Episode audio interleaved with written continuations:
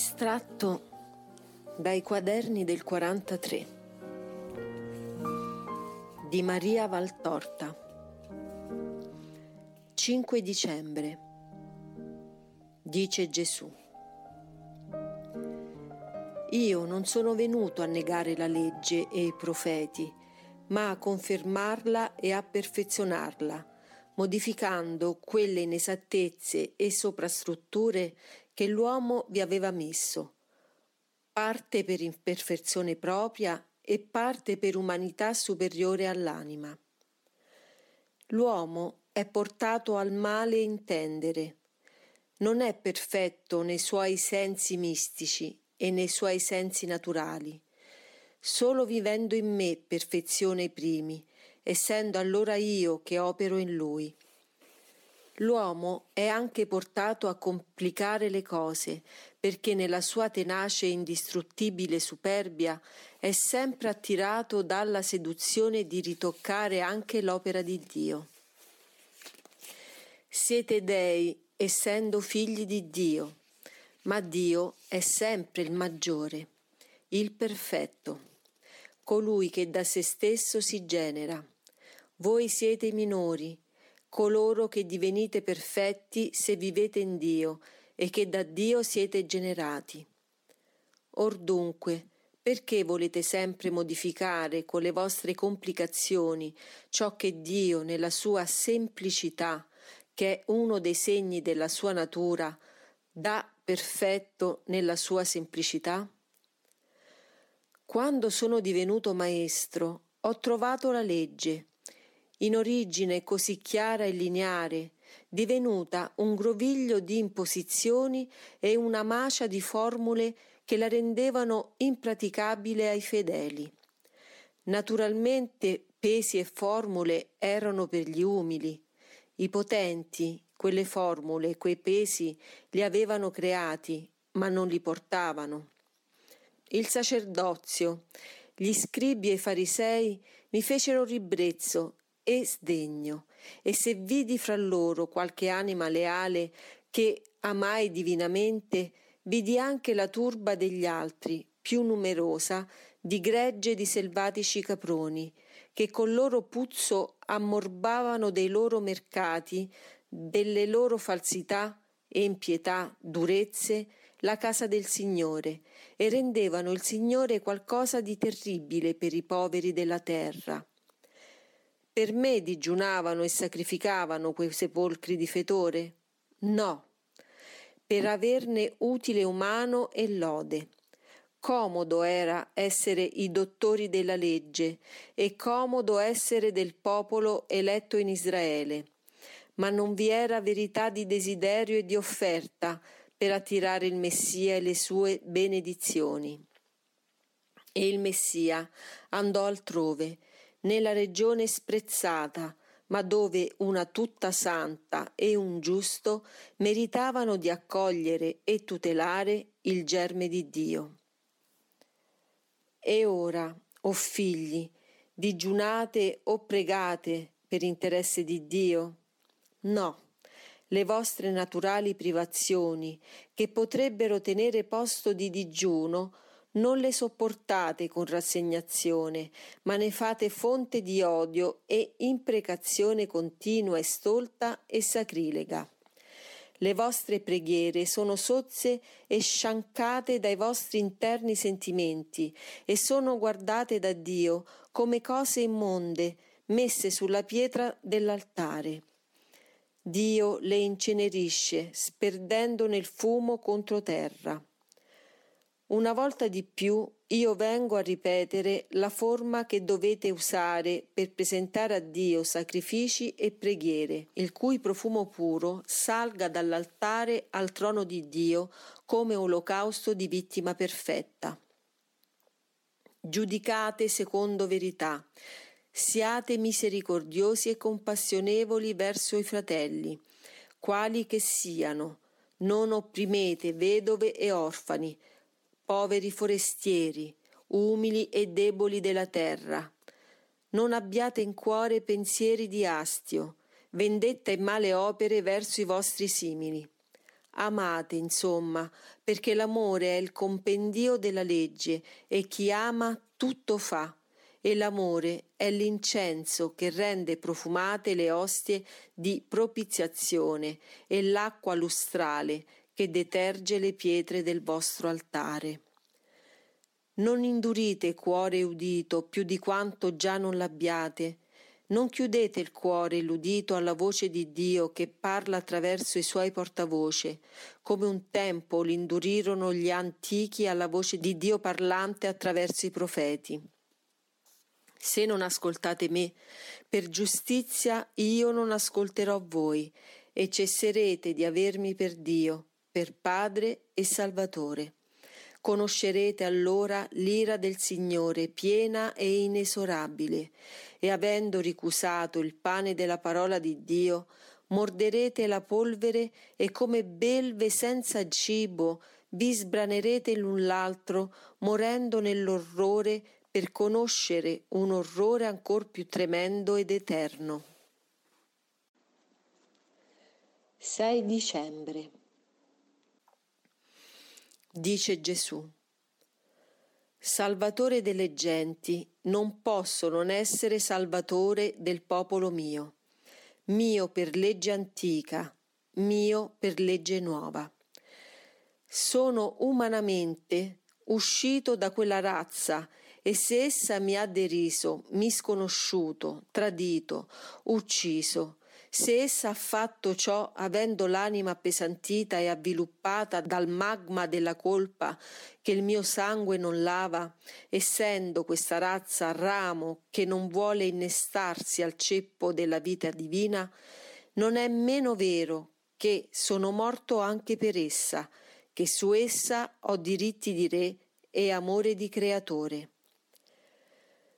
Con durezza e ferocia i padri dei padri di questi d'ora hanno respinto il dono dell'Eterno e chiesto il mio sangue a sfamare il loro odio verso la verità.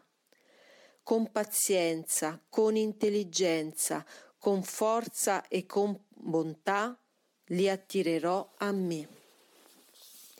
Le opere buone o inique dell'uomo servono sempre a un fine soprannaturale perché la malvagità umana viene raccolta da Dio e al contatto delle sue mani si muta in strumento di bene.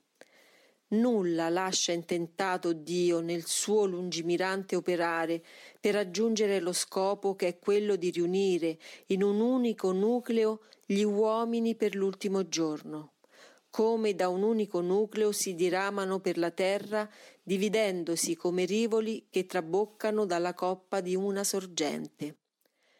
L'opera è già iniziata ed i persecutori che ledono e offendono ciò che è umano non sanno di stare creando con la loro iniquità il gran giorno del Signore, in cui, come pecore disperse, radunerò il mio immenso gregge ai piedi della croce e ribattezzerò col nome di agnelli gli inselvatichiti figli del gregge, che già fu mio, espellendo coloro che sotto il segno mio sono gli aspidi e i lupi della società umana.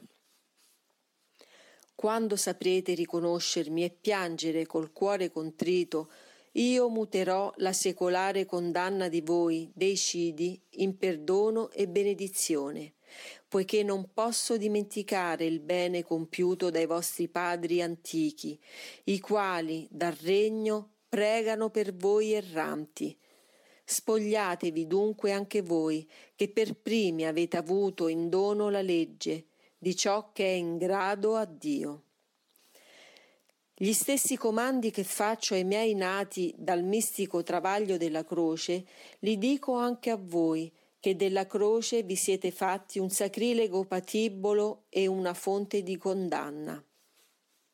Dite la verità e servite la verità.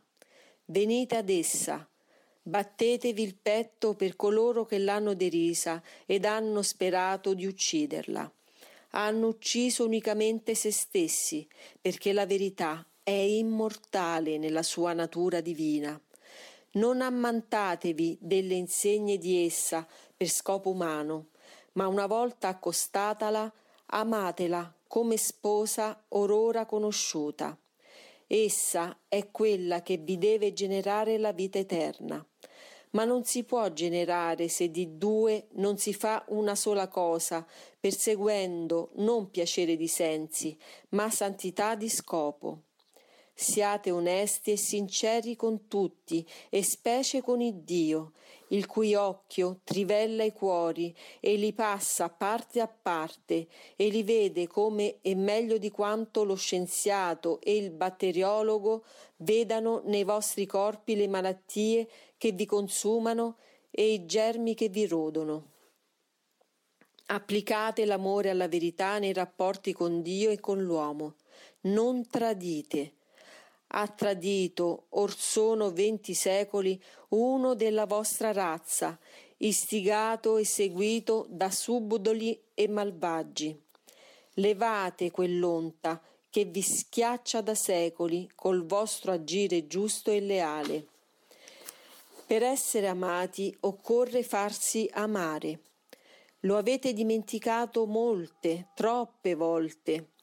Amate la pace è il segno del Cristo che i vostri padri hanno ucciso attirando su voi la guerra che non ha termine e con pause di tregua esplode e risorge come morbo insanabile nel corpo della terra e non vi dà sicurezza e riposo.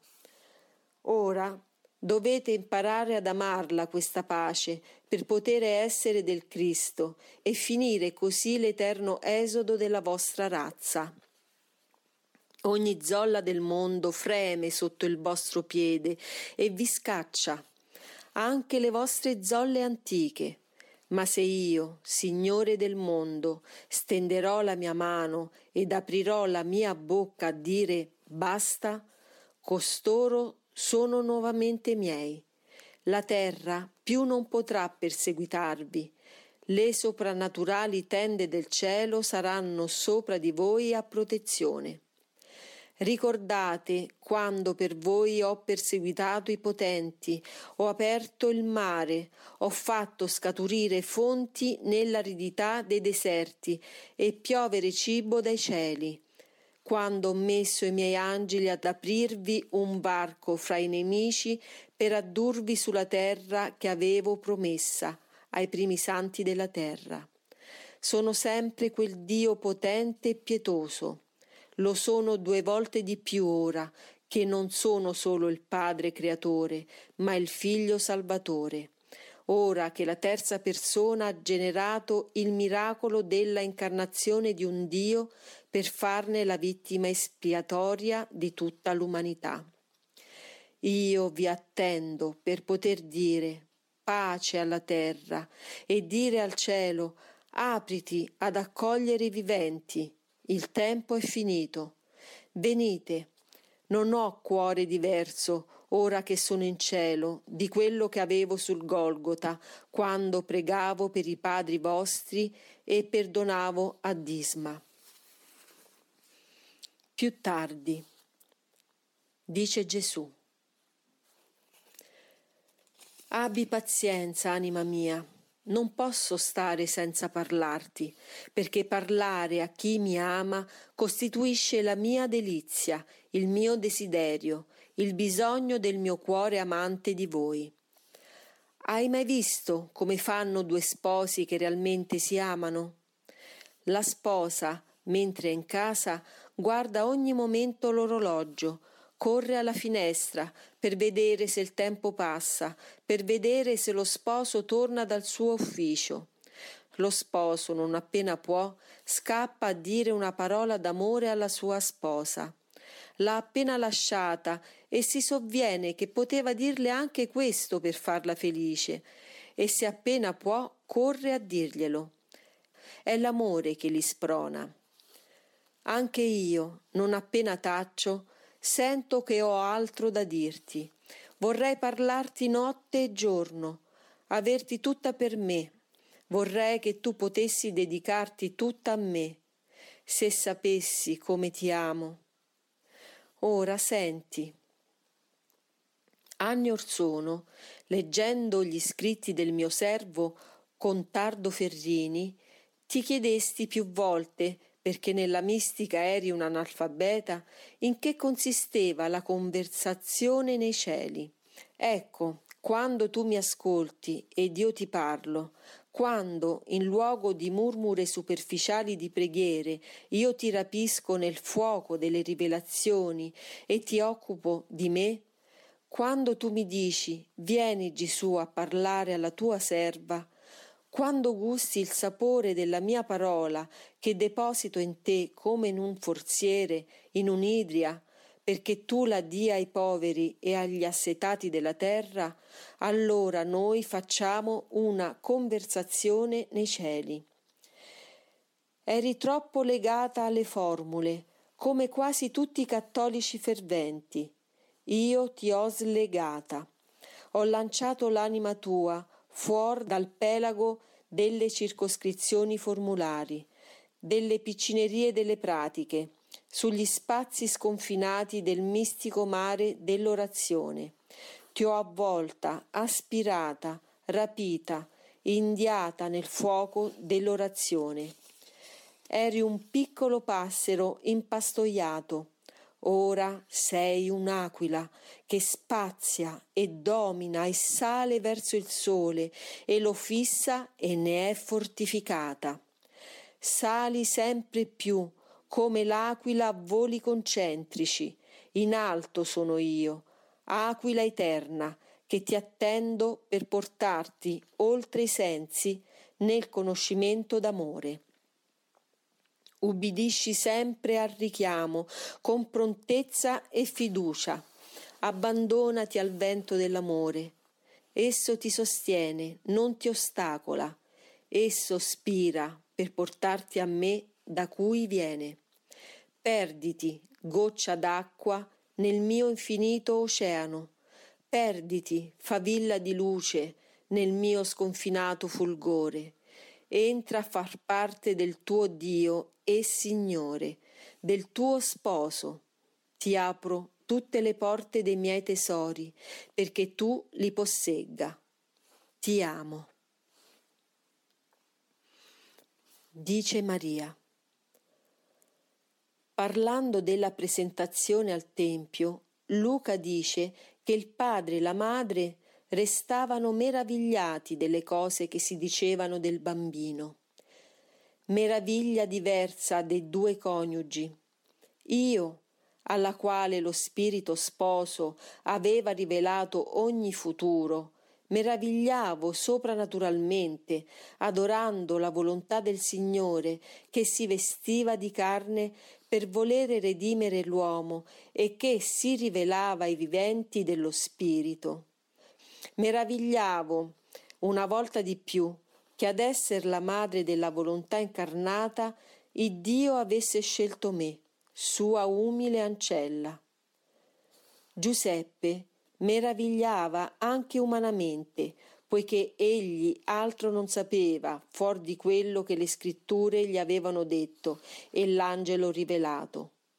Io tacevo. I segreti dell'Altissimo erano come deposti sull'arca chiusa nel Santo dei Santi, e solo io, sacerdotessa suprema, li conoscevo, e la gloria di Dio li velava agli occhi degli uomini col fulgore suo insostenibile. Erano abissi di fulgore e solo l'occhio virginale baciato dallo Spirito di Dio poteva fissarli. Ecco perché eravamo, tanto io che Giuseppe, meravigliati, diversamente, ma ugualmente meravigliati. Ugualmente va interpretato così l'altro passo di Luca, ma essi non compresero ciò che aveva lor detto. Io compresi, sapevo prima ancora, e se il padre permise la mia ambasciata di madre, non mi velò il significato eccelso delle parole del mio figlio. Ma tacqui per non mortificare Giuseppe, a cui non era concessa la pienezza della grazia. Ero la madre di Dio, ma ciò non mi esimeva da essere moglie rispettosa verso il buono, che mi era amoroso compagno e vigile fratello. La nostra famiglia non conobbe mende in nessun motivo e campo. Ci amammo santamente, preoccupati di una cosa sola, del figlio.